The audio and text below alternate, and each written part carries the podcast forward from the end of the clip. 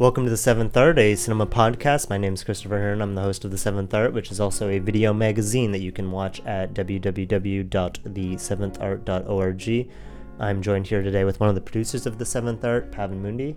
Hi, Chris. We're gathered together to discuss Barbara Hammer, uh, avant-garde filmmaker that we had the great pleasure of interviewing a few months ago when she was in town in Toronto for a retrospective that TIFF was throwing along with the Canadian Filmmakers Distribution Center and Images Festival. It was part of the free screen, so they were showing a um, hearty slate of Hammer films for free uh, over the course of a weekend. Um, and it began with uh, her doing a live performance of a piece for the Images Festival. I mean, this was a really great opportunity for myself. I'm a big fan of her work. I had read her her book Hammer, seen as much of her stuff as possible, What's returned the- to a lot of stuff. about? It's an autobiography, but it's also includes articles she wrote, ephemera from her life, photos from her past. It's a mixed media for a filmmaker that um, had to fight for her place. Like we look at her now in the canon, but for a long time, uh, the fact that she was a woman, the fact that she's a lesbian filmmaker, were obstacles for a uh, heteronormative canon. And she wasn't really getting programmed the way you need to as an avant-garde filmmaker, and that's kind of what we talk about in this interview. But this, what I was saying with this, uh, having read the book, having put a lot of time into this, was really looking forward to sitting down with Barbara for about an hour or so to really go in depth on her career and um, the location that we picked to shoot it at, we arrived there in advance, uh, like an hour, like we usually do, to set up. And uh, the uh, bartender that agreed the night before, I believe, for the third time to grant us the space did not show up. And Right, and this is uh, we've had a, this happen a few times where we think that they're not going to show up, and we're, we show up at the location early or first, and we're freaking out, but then they always show up. Sometimes a little bit late, but they always show up. And when you consider how many interviews we've done at this point, it really is remarkable that this is the first time that this has ever happened to us, considering we almost exclusively shoot in bars. But it did happen, and we, um, uh, TIFF were great about accommodating us last minute, and that's where we shot the interview. But it results in a, a kind of shorter interview uh, than I was looking to do. So it went from being maybe more specific about her films to being more of a general conversation about some of the things that she had been saying in the Q&As that I was attending. I had a lot of fun doing it. So without further ado, here's our interview with uh, avant-garde legend Barbara Hammer.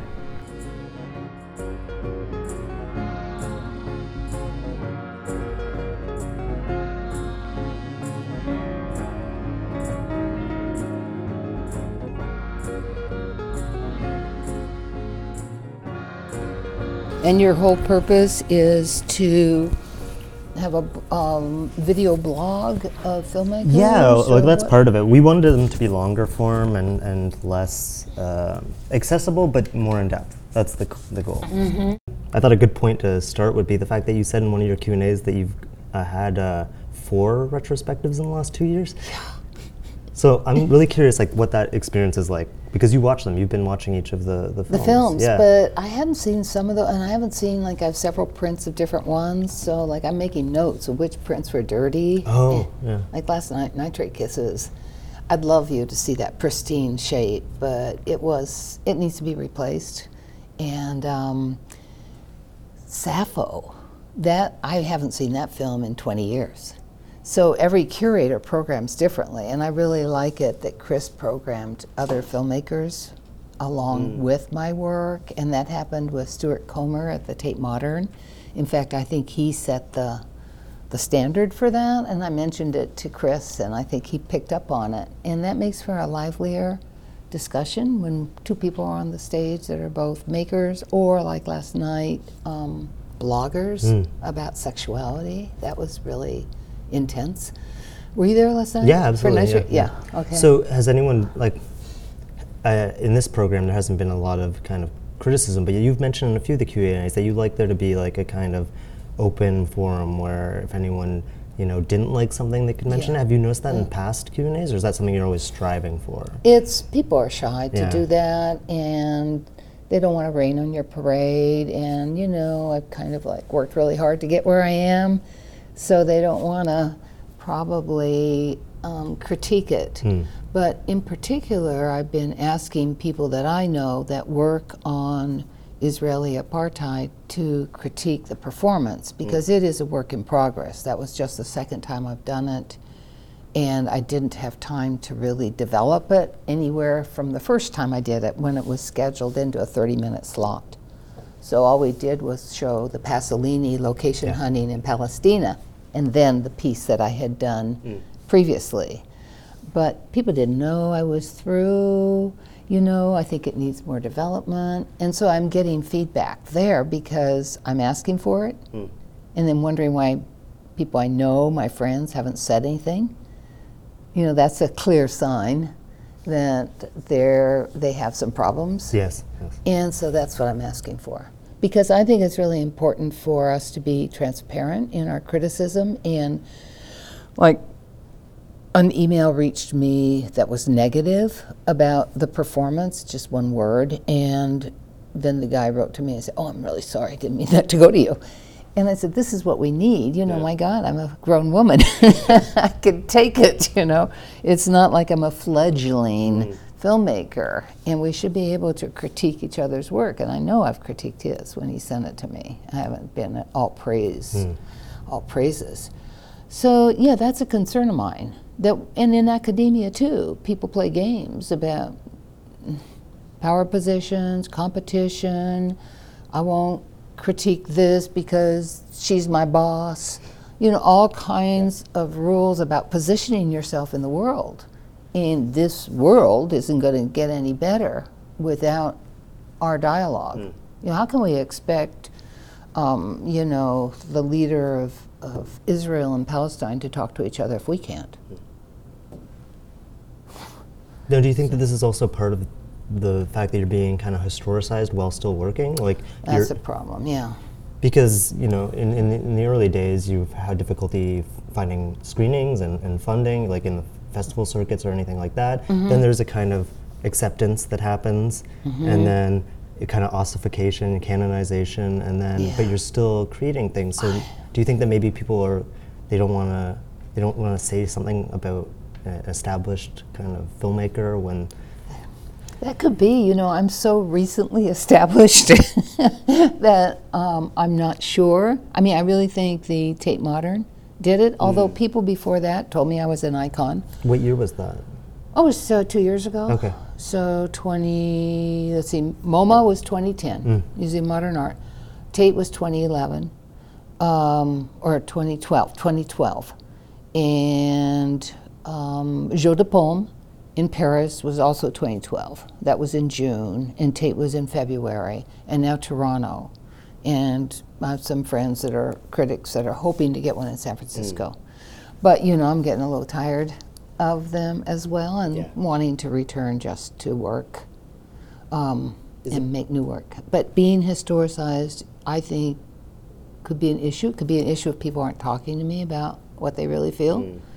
Um, a friend, well, I don't know if she's a friend, a new acquaintance who's a young queer filmmaker, told me that um, she first identified that I was historicized and that that was a difficult position to be in and that I needed to take risks to fail. And she just graduated from the Chicago Art Institute maybe a year ago, and that had been the bell ringing in her ears, and I guess maybe the way they've trained the students fail, fail, fail, you know, and, and go for it. And I'm trying to really swallow that and and not do repetitive work that I know will do fine. It could go to all the festivals. It could go to Berlin. That's not what I want to do. I've already been there. I want to take that risk again. Now, when you look at, like, say, your 70s material um, now, when Mm-hmm. you're retrospective like this, it seems like you are the most critical of it. And it seems like uh, the right. audience members, it's maybe the, the flip side of, of uh, when something gets historicized, but it, it's seen as more as a document and less as an experimental film or a piece of art. Yeah. And how, how, how is the reception now to those 70s films versus kind of the more hostile ones at the time where there was the essentialist arguments, the the people who just weren't familiar with avant-garde material. So it is. A, so it is avant-garde. yeah. So I mean, you know, because first you're saying it's documentary. No, I think that that's like how maybe people that don't know how to deal with it now may think like, oh, it's just a document of a time. Oh, I right? see. Like you Uh-huh. know, like not necessarily a documentary, but they'll Mm-hmm. like make excuses for things that they don't like by saying it's a document, and then just focus on maybe the formal aspects of the things they do like. Mm-hmm. And that's a curious thing for me, uh, especially placed against how it was received at the time. Yeah. Well, you know, I'm so lucky that Judith Butler has written the book she's written while I'm alive, and that I've seen young critics take up the idea of performativity. Hmm. Because, you know, when you make work, you don't always, I don't work out of an academic tradition, so I'm not thinking when I'm doing Superdyke, this is a performance hmm, film yeah. or a film called X that I just put in Canadian Filmmakers Distribution Center, 1973, nine minute, 16 millimeter, rarely seen, but discovered recently by my gallerist in Berlin and then sold to a Polish museum. There's a piece there that's really strong that took somebody else to see. Um, so, where was I going with that? um, I'm lucky that I'm alive, that that performative critique has come out to embrace the work, hmm. and that there's hunger for celebration. There is hunger in the queer community for finding a joyous time, the paradise of the past, when we thought we could change the world. Hmm. And we were all coming out at the same time because now the struggle has been defined as difficult, long lasting.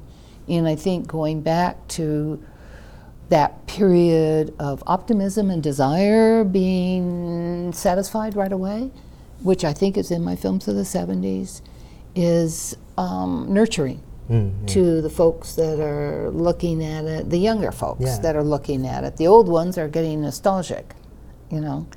And, you know, so there's a critique of nostalgia, but I don't know, it's not, not all bad, right? If it's memory and, you know, remembering a good time. Well, I'm glad that you brought up performativity because there's the Butler sense of, of the word that, that you're talking about, but you also are a director that is getting performances, and that's something that comes up a lot. That you reiterate that you know even in the lovemaking scenes that these are directions, and it's not like there is a there are strings being pulled. It's not just a realistic. No, it's not a portrayal. document. It's not a documentary. Yeah, and you're you perform in your works as well. Like you were there as a performer within them, and I'm, I'm Right. wondering what that that side that interpretation of the word has has meant to your work because it seems like it's a a, sta- a consistent element. Right, it's consistent because I felt like I couldn't ask somebody else to get nude and make love if I wouldn't do Mm. Yeah, it. yeah. So there was always that, and the same with didactics. If you have 20 women in the cult in the country, you know, I'm there too. Mm. You know, and if there's some production shots where I'm topless and sound woman is nude, what I mean, we were part. The crew was part of what was going Mm. on, um, and and not a separation. Plus, there was that feeling that, you know, if I am the only one, as I felt like the only one in my film production class, as I mentioned, you know, no lesbian history that I could find behind me in terms of moving images, then I only had my own life that I could really represent. Um, and, and as it turned out, luckily, the community. So that's another reason why I was putting myself in the films over and over. And then when I got cancer, nobody has, which you haven't seen that program yet because it's today. No, I says. Yeah. Oh. I, I saw. Um. I saw a horse is not metaphor. You did. Yeah. I appreciate your study. I really do. So then, you know, nobody had seen what it was like to go through chemotherapy. And you, and uh, my favorite moment in that film is when you say, "Let me know when you're going to insert." Was it a needle? Because you don't want to Yeah. see, but Yeah. Flora, your partner, is, is filming. Uh, Yeah, So yeah. the camera sees it. You will see it, even if you're not seeing it Oh, that's in great. that moment. That's great. So I can get sick every time I see it. yeah, I was I was curious, like when you're editing it, like I mean, the shot's there, like, but you can choose whether or not to put it in or not. Mm-hmm. What was the? I put it in because there was so much affect in my face with the, Mm, you know, don't let me see it. Um, I just used to faint Yeah. uh, with needle shots. And, you know, so I still, even if I was in for some normal tetanus shot or something, I would lie, ask to lie back in the chair. because uh, I used to be afraid of needles. I guess that's the reason. Now, this period, like you, you've periodized your work in your, your book. It's it's it's there are firm lines, and, and people writing about you tend to do that as well. What is what would you call this current period with generations and horses on metaphor and Maya Deren's Sink? Yeah, um, it's a. I think it's an architectural landscape geopolitical period because you can look, put in Palestine there too, and my trip there, which was life changing, and even horses not a metaphor with the confines of the hospital room and the requirements to stay in the home because you're not well enough to finally riding on the plains of Colorado, you know, and Wyoming. Um, the way with Maya Deren's Sink, the way architecture shapes the visual artist, the way we're here today. Maybe in a better, I don't know what setting you'd planned for me, but probably what happens here is different. I feel very relaxed. I've been in this room before.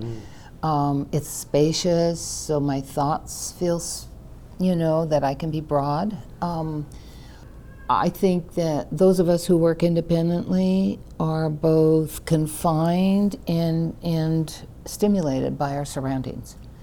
And so my work is continuing in that direction to look at queering a city, queering a home, but not always queering. Yeah. What about a woman who was in the closet and how did she relate to her home and to details?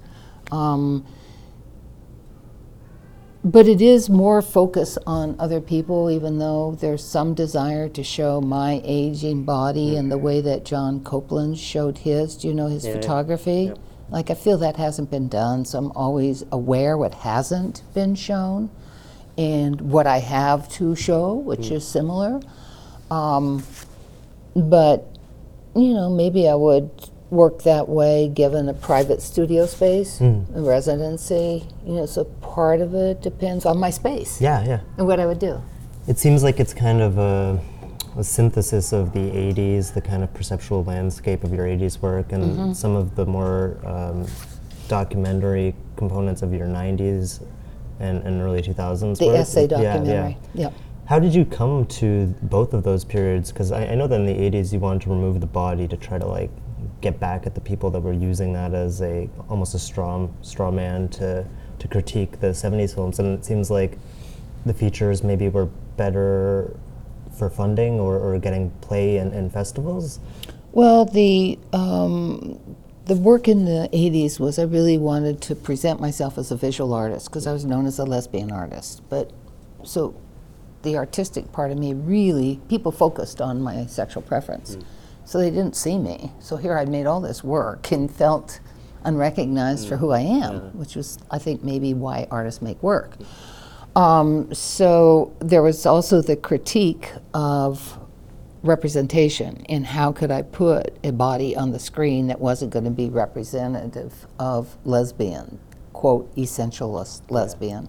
So that became the issue on how to frame a lesbian, or would I always be framed by what I did, and framed in the sense of go to jail. Um, that use of the word, and that's in No No Nookie TV, where I take the body out and just use the computer drawn body and the computer language in probably my most successful direct attempt. Um, meanwhile, the landscape work was an opportunity to show my appreciation of adventure, trying to get to um, understand the first calendar ever made in North America and my walk across the United States in bent time, high energy locations. I was extremely motivated in that film the pond and waterfall, just motivated by the desire to see and beauty of underwater growth hmm. in the spring when colors are reds and yellows and oranges. And not many people really skin dive in a pond. so it's to show them and then to follow the cycle of water down over the waterfall in the ocean and then rain again. The clear water cycle. So there's like an ecological story in the back of my mind, even though it's silent film. Um, and then the really the motivating there's two motivators for doing the long form films. One was I was tired of going on the road and showing six short films because everyone was different. I had to talk about so many different subjects, and I wanted to just develop one subject.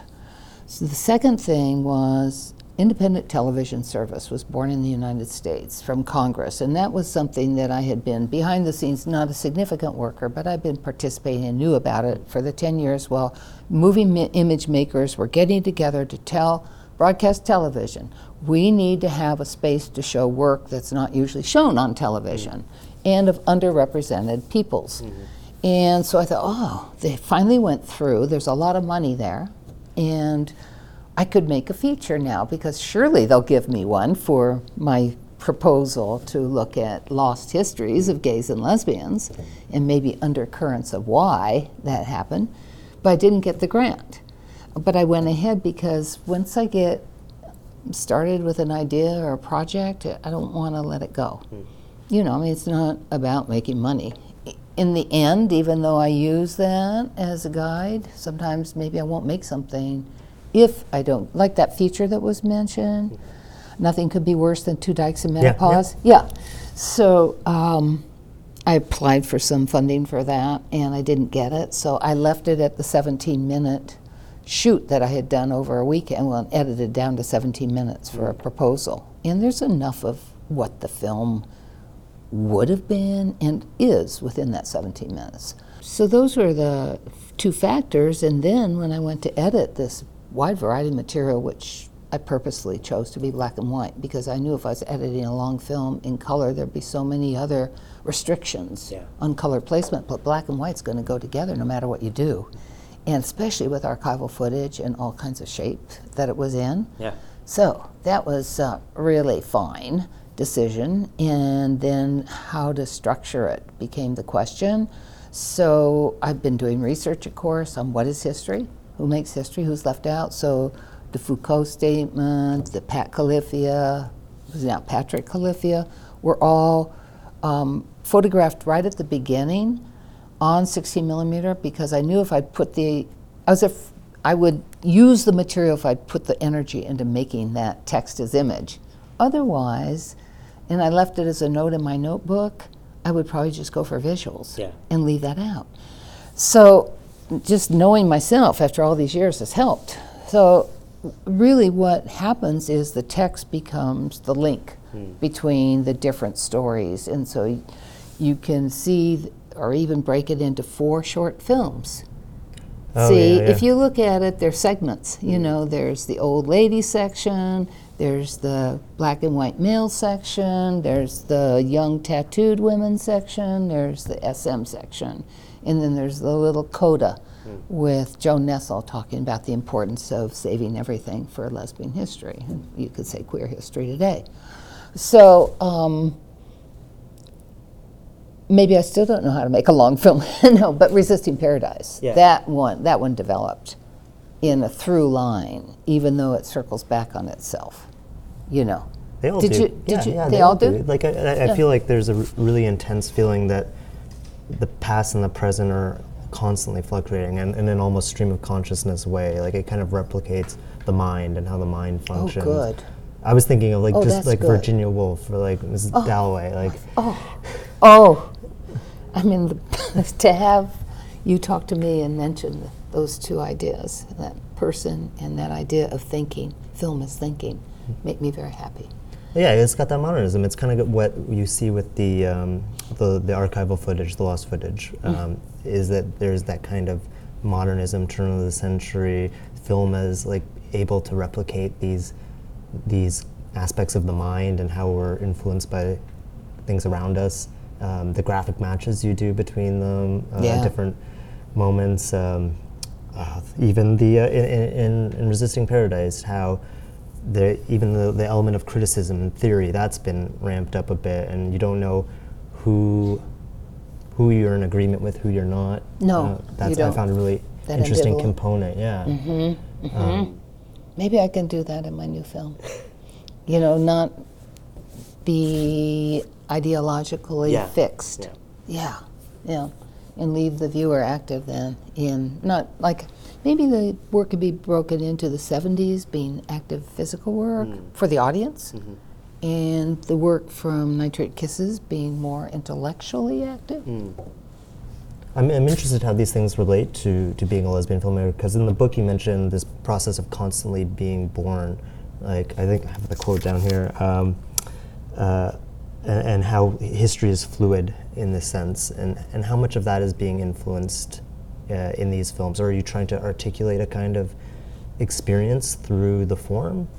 Definitely. Yeah. Well, you know, I guess constantly being born in the sense that there isn't a pattern. Mm, yeah. And if there a pattern, then I would want to think that lesbian aesthetic was to break it mm-hmm. and find something new because it was the thrill of coming out of a heterosexual marriage of nine years and a construction of being a heterosexual female until I was 30. And the thrill and excitement of finding something new. Mm-hmm. Um, it happened to be lesbian sexuality, but it could be anything for other people. Could be a lot of different possibilities. Um, and that opening so many doors of adventure in the mind and possibilities that I guess if anything, I'd like that to happen now for old people because there's um, a resource and um, an image bank and, that are both underused or invisible. Um, how does the age mind think? You know, what are what are the values and how have they changed and what can that do then for queer culture?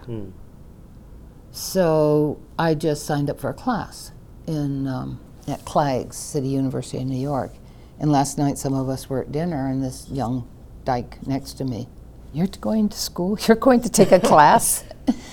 And you know, I mean, academics have gone on, and queer theory has really developed, and so I find myself jolted into new ideas by hearing some of these uh, progressive approaches in education. Even when I went to Palestine, everybody was talking about the narrative.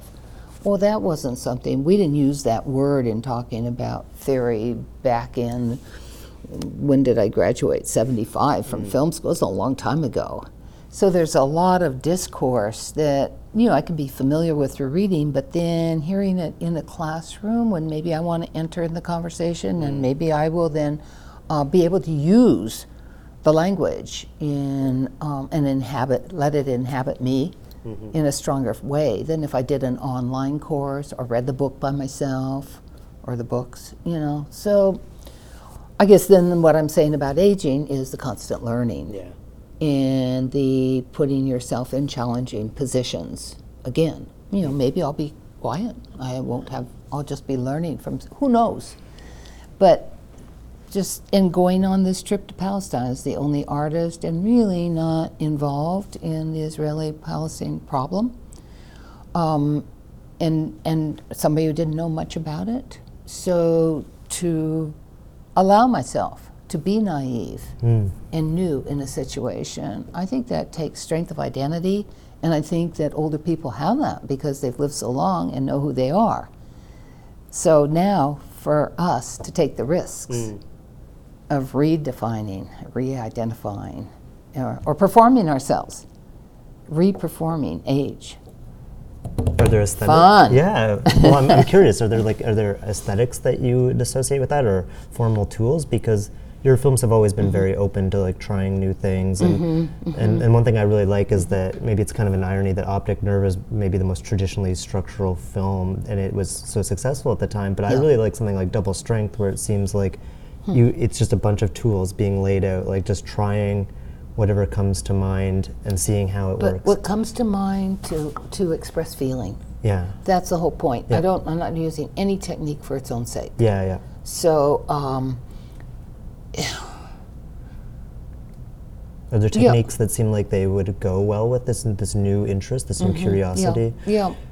For instance, I'm beginning a new project on Elizabeth Bishop. And so I've been to her one of her archives twice. And the thing that excited me most was, you know, they're very careful how they handle everything. You have to be watched while you're looking at everything. You're wearing gloves, things are in plastic and so was getting a folder, a group of folders. The first one I opened it had two envelopes in it. There's nothing in the envelopes. This is the most exciting moment for me so far in my research on Elizabeth Bishop. So, I mean, to I had to write, make a sample for a grant mm. application, and I didn't. I knew it could really throw people off if I really developed that mm. in a grant sample. Yeah. But I did do, you know, maybe 15 seconds of all these envelopes torn and crumpled and opening and empty.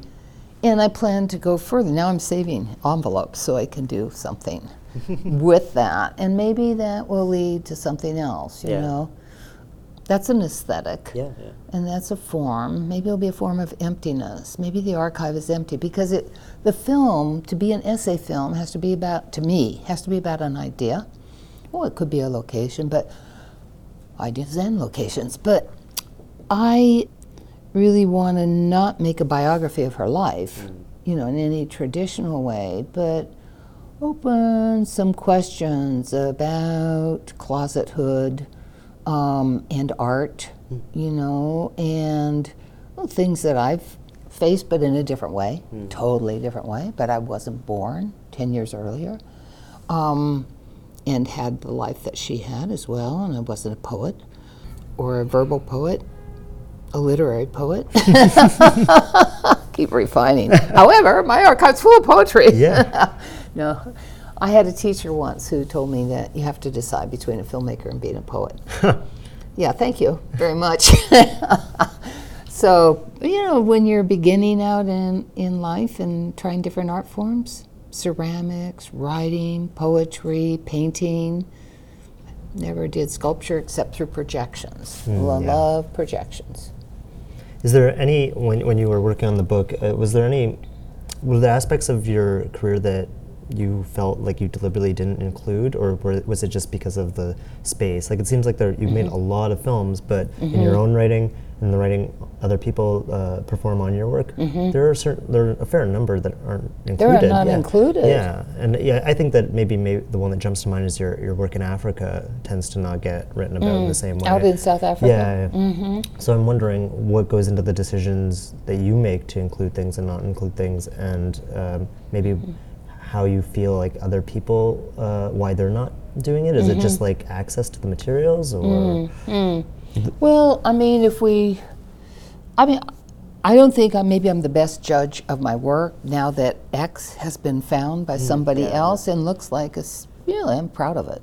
So much so that I spent a lot of money to get a really nice print and gave one here, so I hope you get to see it too.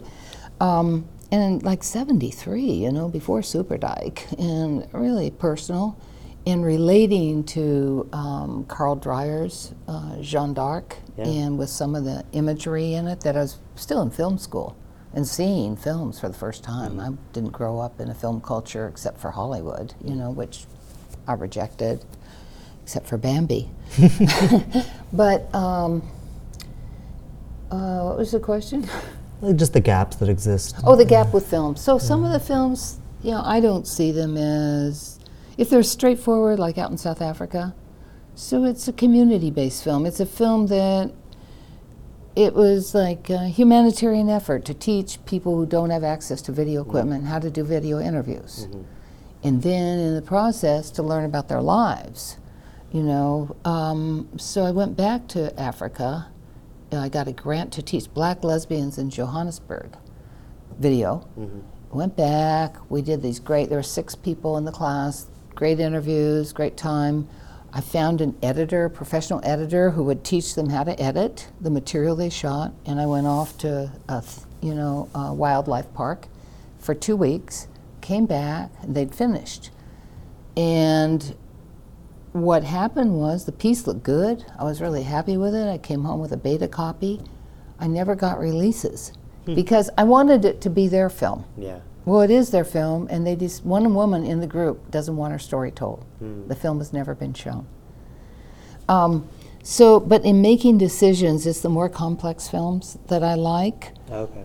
and maybe that comes with age. You know, I'm glad that other people are enjoying the 70s films because um, maybe the Psychosynthesis trilogy, which is I Was, I Am, which is my second 60 millimeter film, X, and Psychosynthesis, could be looked at as a whole and written about today. It hasn't been touched at all. and in fact, I Was I Am, another seven and a half film made while I was in film school, was only shown for the first time in 40 years at the MoMA res- retrospective. Um, and then, um, you know, so new prints were made for that and so on. Um, you know, I think there are some other gems in there, not only that I don't see, but I think the one I talked about last night, Superdyke meets Madame X, is that's really a nice, grainy, gritty, um, youthful struggle of two women to define themselves more as artists than as lovers, I think. Even though the reason why I had a hard time showing is there's a big sex scene in it, and I'm getting penetrated, and it's a little bar- embarrassing. Okay. You know, as much as I put my own body Yeah, in yeah. films, that scene is a little Hmm. hard for me to watch again and again. So I don't show it very often. It's, I haven't put it out on DVD, but now's the time to do it. yeah. Yeah, now's the time to get out these films like Still Point. Yeah. That's a beauty, and it's not available Yeah. except through 16 millimeter print, the two or three that exist. And there's a media literacy now that it would resonate with, like the multiple screens. and, you know. Of course, and that's why it was made, as I mm. mentioned. Yeah, mm. this one critic, um, a teacher in London, found it, mm. and so she's now been to my studio in New York, and we went back into my archive and found all the places it had been shown because I was thinking maybe I didn't really show it because there was a major film on before it and kind of what I think was a major film on the other side. So maybe it got lost. Yeah. And so it's great that she wants to do something, but to give her something to do, I had to just make a stupid little VHS that doesn't show the color or anything. So, yeah, there's.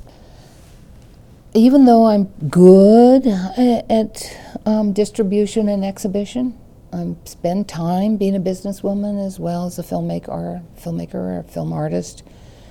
Um, there's a certain point where, like with the retrospectives, I'm ready to say, okay, that's enough. like, you know, I've already promised San Francisco if they can pull it together. Um, but that's, I think, going to be it. Hmm. You know, for five years or two years or three years or something until I get another piece done. Yeah. Yeah. Well, looking forward to it. Great. Thanks, Barbara. You're welcome. Boy, good timing. We didn't even have the 10 minute call, did we? No, we did. You did, wait, how'd you get it? I didn't even see it. I saw you look over here at one point. yeah, Was that it? yeah, yeah, yeah. Oh, okay. Is it good enough? Oh, it's great. For what you want? We could go. Could have done way more. I know, I know. Maybe it can be part two. Come to New York and do part two. love to do that. Yeah. Wow, this is going to be fun to look at the other folks that you've got. Yeah.